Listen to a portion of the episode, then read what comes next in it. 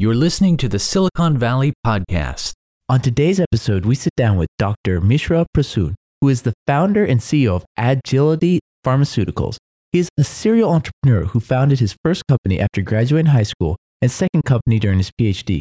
Since then, he has accumulated a wealth of experience by building, investing, and advising numerous other companies. He is also the founding president and CEO of the American Association for Precision Medicine, AAPM, and his leading research efforts focused on preventing and curing chronic diseases. On today's episode, we'll talk about what is precision medicine? How is big data analytics, AI, and technology affecting the medical industry? Is the current process of drug discovery broken, and how could it be fixed? And in the future, with technology, will researchers be ahead of possible mutations? And with the new technology, what new skills will be required by health professionals? This and much more on today's episode of Silicon Valley. Welcome to the Silicon Valley Podcast with your host, Sean Flynn, who interviews famous entrepreneurs, venture capitalists, and leaders in tech. Learn their secrets and see tomorrow's world today. Dr. Prasun, thank you for taking the time today to be on Silicon Valley. Thank you, Sean. Thank you for having me. Dr. Prasun, can you give us a little bit of background of your career up to this point? Yeah, so Sean, I come from a medical family, and the philosophy that I presume we live to help others live longer has been engraved in my in genes and epigenes from very early on. So with that philosophy, I took uh, my career path, and a lot of decisions became very clear. So my personal goal is how I can save as many lives as possible before I surrender mine. And with that, I trained myself in pharmacology I studied at Rutgers University, where my whole career focus has been trying to bring new drugs to the clinic, new drugs and drug combinations to the clinic, and help cancer patients so I spent some time at Rutgers. I was uh, at National Institute of Health, I National Cancer Institute. I spent my majority of time there and then moved to Genentech Roche, where I enjoyed learning about drug discovery and contributing to the drug discovery process at a pharmaceutical giant. And then moving on to start Agility Pharmaceuticals, which is a, a drug discovery, big data, AI driven, and technology driven drug discovery and development company. So you're using big data, AI, and all this technology for drug discovery, but can you give us a little bit of background about what big data is? Yeah, so that's a very interesting question that you ask, Sean. So there are many definitions to it, right? big data. So, but the definition that I like is so the data sets and analytic techniques in applications that are so large, so from terabytes to zettabytes to exabytes and complex, from multi-omics to sensor to social media data that they require advanced and unique data storage, management, analysis, and visualization technologies. So, two keywords so large and complex that they require advanced data storage, management, analysis, and visualization technology. So, that is the basically the definition of big data. So, then how is big data used in healthcare? There are many sources of big data in healthcare, and the applications, big data can be used in various verticals in healthcare, including diagnostics, data, which is a data mining and analysis to identify causes of illness, and preventive medicine, which is predictive analysis and data analysis of genetic, lifestyle, and social circumstances to prevent disease. Can be also utilized in precision medicine, which is leveraging aggregate data to drive hyper personalized care. And also in medical research, big implications of big data driven medical and pharmacological research to cure diseases and discover new treatment and medicines, and to reduce adverse drug events so, by harnessing big data and to spot medication errors and flag potential adverse events that patient may have, and overall cost reduction by identification of value that drives better patient outcomes for long-term savings. And the last but not least, population health. We monitor big data to identify disease trends and health strategies based on demographic, uh, geography, and socio-economics. So these are some of the, the areas where big data is being utilized right now. So, then what are some of the challenges associated with big data analytics? Yeah, so what I call big data, since it's sheer huge, I call four V's. You know, there are problems that can be summarized in four V's volume, velocity, variety, validity. So volume, say share with anybody that are surprised with this fact that 90% of the data that we have collected in the history of data is in just past two years. We are just you know collecting you know, really really massive amounts of data sets. So that's volume. So there's a sheer very high volume. Number two is velocity. So data is being now literally being generated at the speed of light. It's doubling every 40 months. So that's just basically we are just collecting too much data. And then that's not the case. The third V is variety. So coming from multiple sources, and this is most of the times it's unstructured. So uh, coming from search data, social data, web-based behavior data, mobile data, crowdsourced data. So they're all unstructured data. And that brings us to the fourth, the reliability of the data is often in question because they are not really annotated well. They're unstructured. So yeah, so we are solving it by building algorithms who that will deal both structured and unstructured data and by generating more structured data with a lot of initiatives and studies that are being done to create more annotated structured data. Can you just go over the difference between structured and unstructured data? Yeah, so the structured data is when you have all the parameters are, are well defined, like in a clinical trial. So you, you have, you're running a clinical trial, it's a control clinical trial, and then you have all the data very well defined, whereas unstructured data will be a data coming from your cell phone, coming from your social media, apps that are moderating your heart rate. There are a lot of variables that are missing. They're not controlled. It's just the data is being collected. So I think the best example would be we having a conversation versus somebody recording our conversation and kind of structuring different paragraphs, topics, and what was coming out of our conversation. Yeah, I think that's the best I could think of. But I think the clinical trial example is also much easier way to describe it. So what you're trying to say is the structured data is unstructured, but with parameters. You could take unstructured data and use machine learning or that to make it structured based on what you're looking for.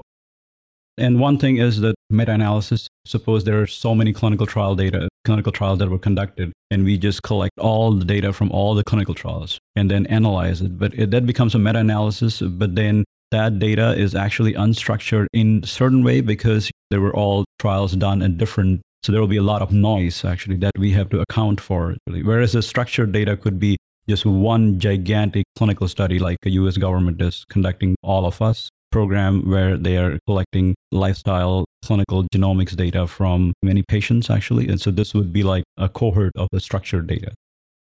That's interesting. I didn't know the us government was working on that right now.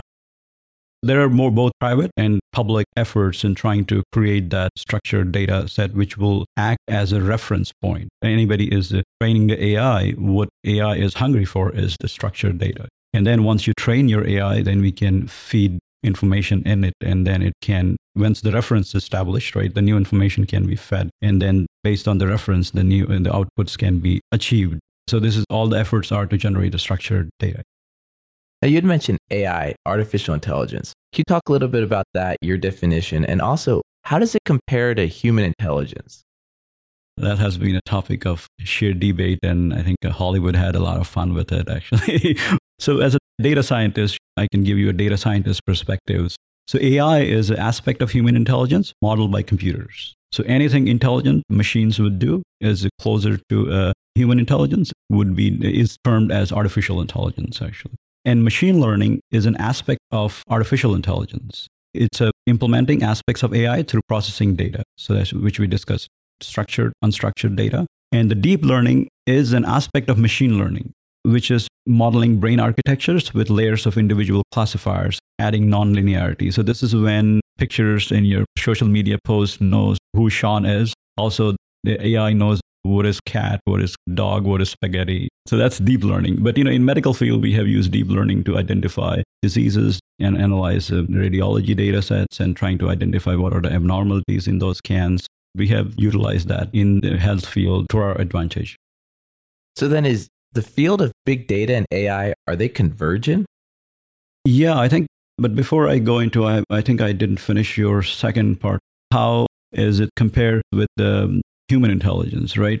This has been a topic of real interest in the media as well as in the scientific community. So the topic was in the cover page of Science, Newsweek, Nature, Time, National Geographic, Fortune. Newsweek called the AI doctor will see you now. Nature called the future of AI as a future of workforce. Time had it on a cover, uh, you know, stating artificial intelligence is the future of mankind. And National Geographic called the merging of man and a machine. And the fourth is a bionic age. So, and Fortune called humans are underrated in, when, it, when compared to robots and AIs, actually. So, this has been a very interesting debate. So, if we put the two systems together, the artificial intelligence and human intelligence, the robots actually are AI, they have, work at a fabulous speed. They operate 24 7 they have their own advantages and they are less biased actually and accurate. So whatever we program them they will do that. Whereas humans energy efficient human body especially human brain is one of the most energy efficient organs in human body. And we are universal multitasking right? We could do we don't need to be programmed to do one thing. But we can multitask and we have complex moments right? Moments we can a robot you will design to do one task but humans can do many things. You can tell them to bring coffee. Robots have to specially program to do that, actually. And guess what? We already have billions of them. So they're already scaled up, right? So that's, uh, we don't have to worry about that problem. So, in conclusion, AI can carry out certain tasks related to monotonous judgments much better than humans. That's what we are learning. However, humans are more energy efficient, multitasking, and are already scaled up. I'm surprised that humans are more energy efficient. It's amazing. Human brain is it uses the least amount of energy actually. And of course it's the organ that utilizes the most amount of energy in, out of any organs in your body. But overall if you compare with the energy the machine uses versus the, what a human brain uses it's just a very fractions of and if we learn from just how human body manages to do that i think the whole science of robotics and you know will advance to another level So I guess the Matrix was actually more scientific based than I thought. yeah, that's the. so then going back to how is big data and AI converging right now?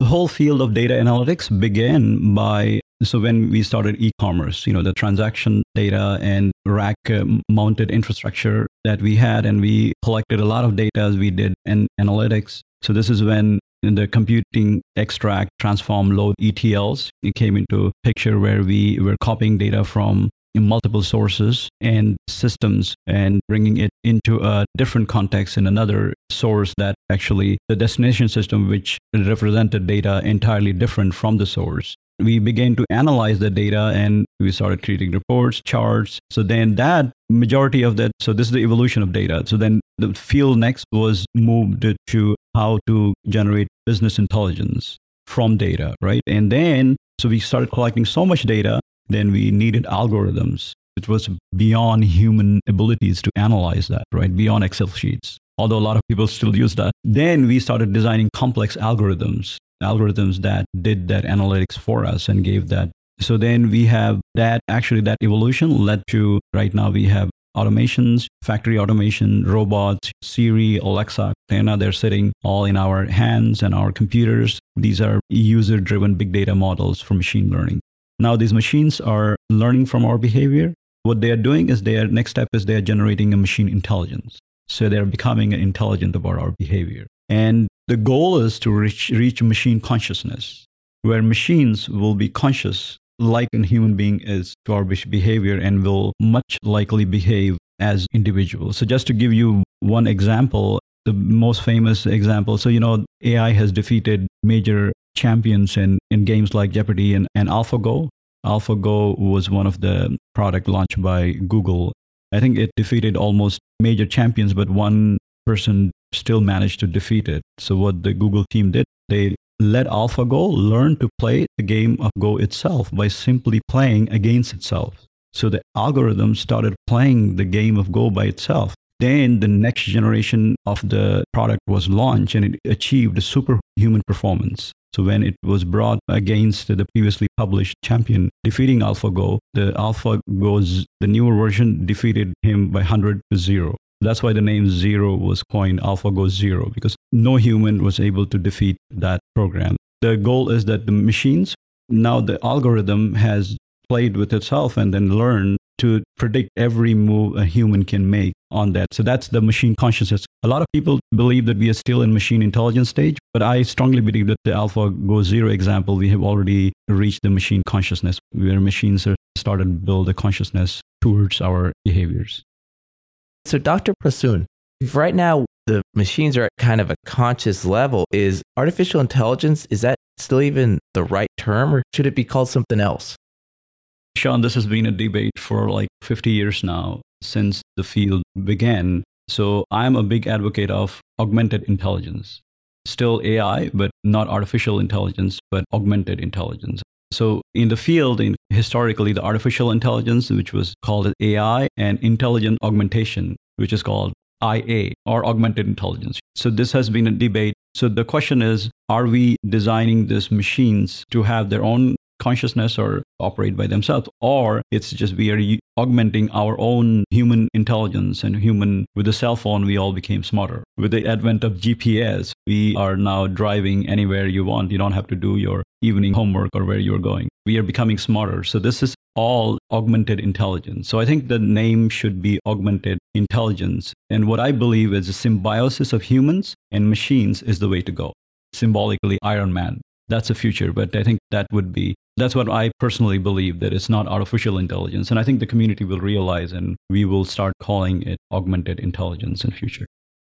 So let's get back to medicine. What other areas of medicine will be affected by the advancements of big data, analytics, AI, and all technology?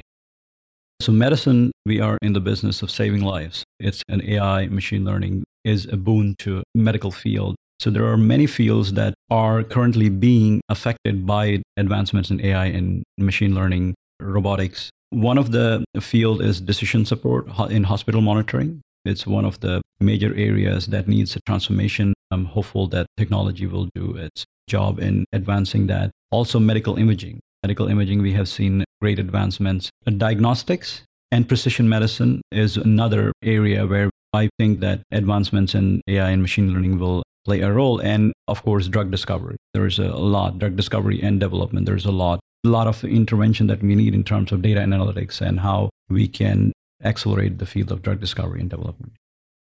I can't wait to go into more information on all those different fields you had mentioned. But before that, in the coming years of everything you mentioned, what excites you the most? I'm in drug discovery and development, so that I have a bias towards that. But there are other areas like decision support and hospital monitoring. So when a patient goes to a doctor, provide a lot of electronic healthcare records, EHR, which is called. So the EHR market itself, so the revenues approach over 30 billion. This was the data generated in 2017. So this is a lot of activities happening. And IBM acquired Explorys. They also acquired Truven, multi-billion dollar advanced EHR data analytics capabilities, Google was given access to healthcare data of up to 1.6 million patients in UK. And we all know the Roche's acquisition of EHR company Flatiron. And also VA and Cerner, they reached the contract that was over $10 billion. And Apple launched in 39 hospitals Apple Health Records. And this is something that was announced that Amazon launched as medical transcription services. It's uh, called Transcribe Medical. So this is like an Alexa. We have Alexa with Amazon transcription service listening to the conversation between physicians and patients and trying to transcribe the records by itself. This intervention is needed because that will give physicians more time to talk physicians and spend quality time. And some other areas where now deep learning algorithms can diagnose diabetic retinopathy, skin cancer, and other cancer lesions at par with physicians. Also, I'm very excited about advancements of AI in interpreting radiology reports, which is almost 91% accuracy right now, which is almost at par with the physician. So these are some of the areas that I'm most excited about.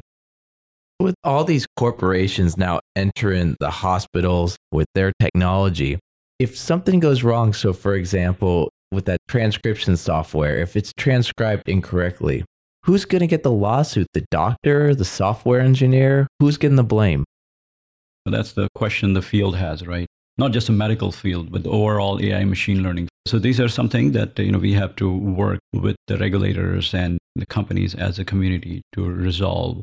I think I can share with you some use cases and some of the learnings that field has done. Overall, when we are developing software, doctors and healthcare systems are heavily involved. So in development and approval of that software and medical device. So they have to literally sign off, right? And so once the AI software is functional, the developers can, can insist on the end user agreement, indemnify the developer against any claims, misdiagnosis. So this is the one way because you know it's already been approved by the medical community. And US FDA has already begun its approval process of software as a medical device. The definition is softwares that are intended to be used for one or more medical purposes and that perform these purposes without being part of a hardware medical device. So that's as a software as a medical device. So that is being regulated by FDA. There's an interesting case in UK. So the in UK Consumer Rights Act 2015, it contains inf- information relating to a digital content, including software. Basically, a user may seek remedy if a software is not satisfactory, is not fit for a particular purpose, or does not meet the description. So payers could recover damages uh, by using a medical negligence claim. So AI, what I'm trying to say is AI can just be another tool used by hospitals. And the error can be dealt under a medical negligence team with AI merely being a tool used by hospital. So these are just some thoughts, but you know, overall, as a community, we will need to develop ethics guidelines and industry standards that will reflect benefits, risks, and limitations of AI-related products. How does the skill set of the health professionals change with the impact of all this new software? There is ongoing debate. So it started with radiologists, series of news reports that were published, and they argued that radiologists who will not use AI machine learning will be replaced by radiologists who will. And as our field advances, I think what some have even said that physicians who will lose use AI machine learning and real world data, real world evidence based approaches would be replaced by those who will not. So, as we are becoming smarter, more intelligent by utilizing this, the technology, advancements in technology, I think the healthcare is evolving to a next level. We all use a computer. If you have a computer 10 years back and you have a computer today, there is amazing difference. That's the same as the healthcare field, all the technologies, newer approaches. If a physician or a just as an example, that's one notion that they may be replaced by those who do. But what I believe that if not replaced, but they will lose patients for sure to those who will use these tools. And I myself come from a background So your question regarding how it will impact the training. So I come from pharmacologist. So I used to run my experiments with hundreds and hundreds of plates myself. So the goal was to you know, plate cancer cells and try to plate different drugs in different concentrations and try to see what concentration kills and what drug responds and what doesn't respond. So I perfected this whole thing with my own hands and I, I could generate perfect curves. And I was really proud of it. And I trained even my students to do that. But then eventually what I realized that these all can be done by machines. You know, these all can be automated. And that's how I evolved. So I moved to National Cancer Institute and I utilized uh, their high throughput, you know, robotic arms and robotic automation systems to do all those experiments for and ran uh, one of the biggest natural product libraries that's out there. Then I started analyzing data. Then I focused doing something meaningful, right? But then eventually I was able to even automate the data analysis part. So now I get the output that I get is data that is analyzed. So as a human, now I have advanced by just marrying technology, right? I have advanced my abilities, and in a week, I can run millions and millions of molecules, and I can analyze millions of data points, and I can make my decision what drug to move forward with or not. And as compared to 10 years back, or maybe more, yeah, so I think the whole field will evolve. I agree that we may need to train the next generation of workforce who will now do intelligent stuff and then who would be augmented by AI and machine learning. And we all will go to the next level of the workforce. And we all have to put those efforts to train that workforce. So you talked a little bit about how new drugs were made. At least that's kind of my impression there. What is the current drug discovery process? And is there anything that could be changed in this process? The current drug discovery model is broken because it takes $2.6 billion and 10 to 15 years to bring a drug to market. And this has resulted in a low supply and high demand scenario. And that has led to prescription drug prices skyrocketing.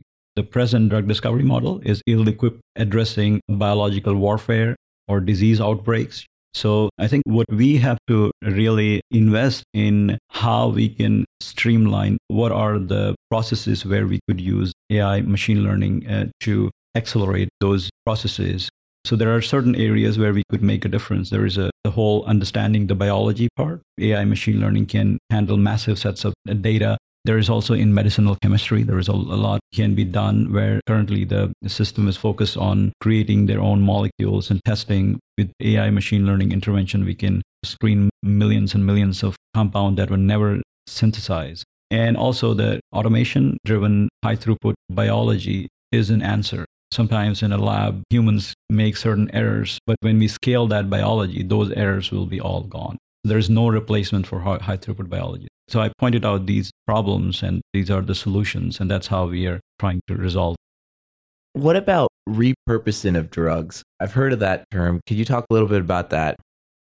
Repurposing is interesting area. So basically repurposing of drug means that you know there are already drugs that were approved for certain other indications but can we use those drugs to treat some other diseases? And there are various ways to do that. So just to give you an example, there are ways to just to do a genomic profiling of your suppose there is a cancer tumor, right? And then we can see what are the pathways that are affected. And based on that, there is a massive data sets of what pathways a drugs, different approved drugs hit and we can match those pathways and then identify the drugs that would hit those pathways. And then those drugs are already approved. So can we use those drugs as an experimental drugs? And FDA has a path for the approval of those drugs. It's much faster. That's the repurposing. The drug that are already approved because you know safety, efficacy is already has been established because this is all drug that has already been in humans. So the, usually the repurposing clinical trials are small and test the efficacy and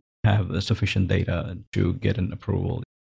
So when a virus mutates and it's resistant to the current drugs being used for it. And doctors have to come up with new medicines to treat it. Is there going to be a point in time where machine learning AI is so advanced that they're able to predict the mutations of these viruses before they happen? That's the future. And we have to keep up with all those mutations. And not, not only just in viruses, but in the targets, in drug targets. You know, overall, these are moving targets both viruses and drug targets are known to accumulate mutations. So we are trying to inhibit a drug target. And what happens is that they try to somehow create a mutation that will knock off that inhibitor and let that target function again. There are a couple of ways they acquire resistance. That's one way. And then the second way is kind of uh, activating an alternate pathway, and that will let them survive that inhibition. So, you know, what we have done is we have collected massive sets of data on kinases and on enzymes and on viruses and learn about with the crystallization data what are the changes that are driving in that binding site? What is the implication uh, or structure function implication of that mutation and how we can inhibit that? So I can give you an example of the viruses that are mutating with HIV. Best example we have, we know that what are the residues that are more prone to a mutation, and we have designed. Certain drugs that will not only target the, the virus itself, but also we can give them in combination in case they will mutate, right? So all these learnings will in future will be applied to build that pipeline of drugs that we can build. So the classic example was Gleevec. Gleevec was an anti-cancer drug that became like a poster child for precision medicine. And with that learning, now pharmaceutical industry is focused on developing they start working on the backup around the time they're trying to develop a new drug so because as a pharmaceutical industry the industry has to be competitive enough to launch those drugs and be ahead of their competitors so this is now inbuilt in the pharmaceutical drug discovery platform to come up with alternative drugs and that target any mutations that will be in the target or in the virus so then what are you working on right now, Dr. Prasun? At Agility, it's a technology driven drug discovery company, and our goal is to accelerate the field of drug discovery by using technology, novel data analytics technique, big data, AI, machine learning. So the goal is to reduce the time and cost associated with drug discovery and development by half. So that will be a big contribution if we can bring that so that half time and half the cost. So that's our you know major driving force. And what we have done is so we are very good in building models of diseases and trying to understand biology of the models by you know sequencing by multiomics. Just the genomics is not just an answer how we can understand the biology you know in a multiomics function and integrate the in-house and publicly available databases for uh, drug discovery. So once we know the biology and we know the target, we can use the deep medicinal chemistry based approaches where we use deep learning algorithms to mine for better drug candidates. So from targets to better drug candidates. And, and here we can use millions of compounds that were never even being synthesized by using AI machine learning.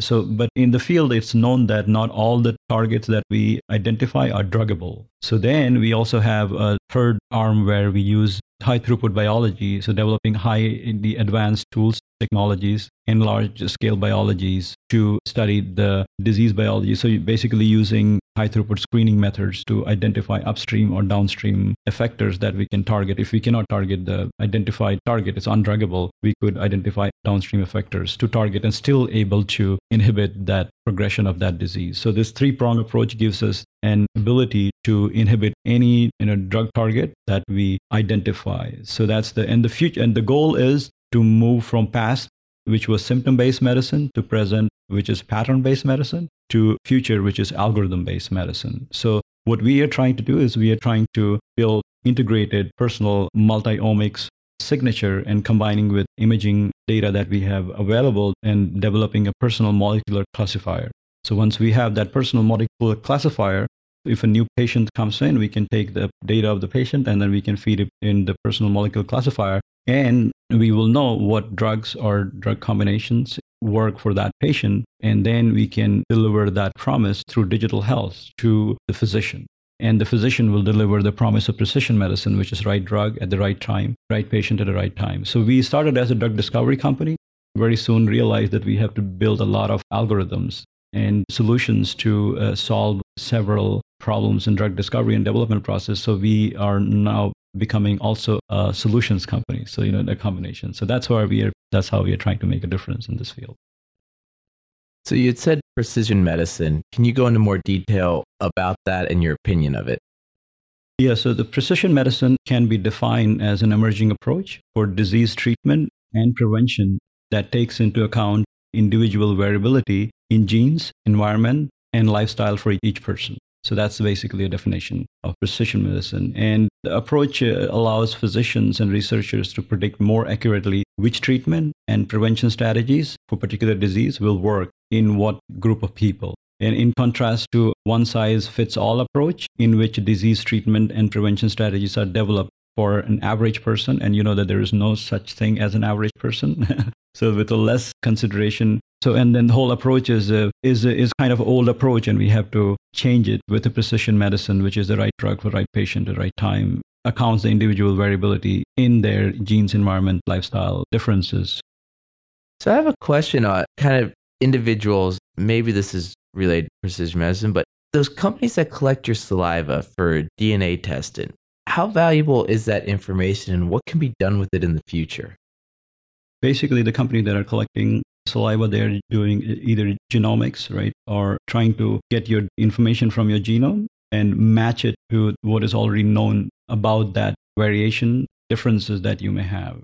And then they are giving out that information to you. And FDA has intervened into the whole process. So when you know somebody is trying to say that they're trying to diagnose or treat a disease, they have to get an FDA approval, and there are certain tests that are approved by FDA. So that's the majority of them are trying to just get an information genetic variation information in your genome and that what is being scientifically known. Sometimes not all of those recommendations will come true. Like you know i have personally known that folks who had known to be prone to alzheimer's the disease never fathomed in their lifetime at least at least so for now. So you have to take everything as a, with a grain of salt and it's every individual is different and a disease is a complex set of events occurring together. So, hope that answers your question. Who's going to have access to all the patient data? Who's going to own the patient data in the future? That's the evolution that we are going through now. As a healthcare field, data is a problem. Data silos are a problem. And as a community, we are really struggling with how to get access to good data sets, how to get access to structured data, which is necessary to train AI. So the overall healthcare field is moving towards a patient-centric model. So if you ask me about in future who will own their data, I think patients will own their data. And what they will be able to do with that data, they will make the conscious decision of who they may or may not grant access to their data. And there will be also ways, in fact, there are certain companies right now, they also provide a way to monetize that. And other companies like pharmaceutical companies and and other diagnostics companies they will be able to take advantage of. So, so they will be able to de-identify that data and still be able to analyze without compromising patient privacy. So yeah, I think in the future, patient will be the owner of the data. What about any ethical issues that could arise from precision medicine or any of the different advancements of technology we talked about?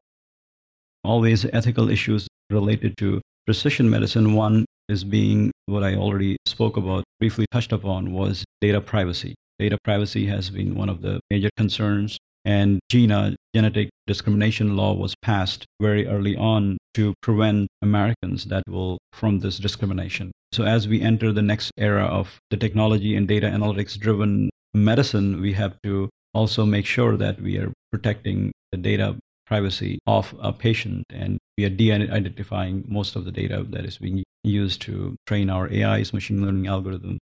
Then there is some social issue of what I talked about, the data silos. You know, there are sometimes so different institutions have their own data, and data is has become a currency right now. So everybody wants to hold on to that data, and there are very few platforms that would allow data sharing. And one of the focuses of American Association for Precision Medicine, which is an organization that is a nonprofit organization that I also lead, and that's one of the goals of the organization is to build the consortiums to solve this particular issue of data sharing. And you'd mentioned American Association for Precision Medicine. Can you talk a little bit about what that is? American Association for Precision Medicine, or in short, AAPM, its goal is to accelerate the field of precision medicine through research, education, communication, and collaboration to foster new medical breakthroughs. And our goal is to bring the four P's of precision medicine together the four P's of being public health planners, that's i.e., government, providers, hospitals, uh, physicians, that's providers, payers, know, the insurance uh, insurance companies, and patients. Most important P of the four P's together to bring together to facilitate the dialogue between these to achieve the goal of delivering improved outcomes in the field of precision medicine. AAPM so we have uh, several initiatives, and you know you can read it on uh, aapm.health, which is uh, our website. So we not only organize meetings, trainings, you know, symposiums, conferences, but also through those interactions, we identify problem areas where we can add value and build solutions in partnership with the stakeholders to accelerate the field of precision medicine. And we are in a planning of AAPM Innovation Center, which will serve as a catalyst in the digital transformation of the healthcare industry. So you had mentioned cancer right there. Should we expect any major breakthroughs in maybe 2020 or in the close years to come?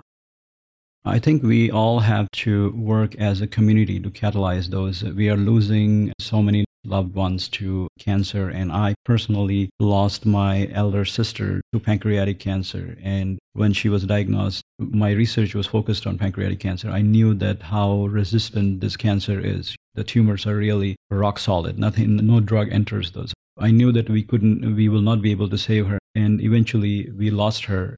You know, that has uh, impacted me personally. I am now on this mission to see how we can work as a community to bring prevention and possibly drugs that will cure. And we have seen a lot of so the cure word in cancer field was uh, not being used until the advent of cancer immunotherapy, where some of the patients have right now seen complete remissions and they have been, you know, they are surviving for often up to more than four, five, six years since the field has been out there. So we are seeing complete remissions and complete cures in the medical field. And as a community, we are all there to catalyze that, that change to build the pipeline of drugs that will eradicate this disease that we call cancer. If anyone wants to find out more information about yourself, what you're working on, what's the best way to go about it? aapm.health is a website and you can reach out to me directly by email. My personal email is jprasoonmishra at gmail.com. Again, it's jprasoonmishra at gmail.com. Happy to answer any questions.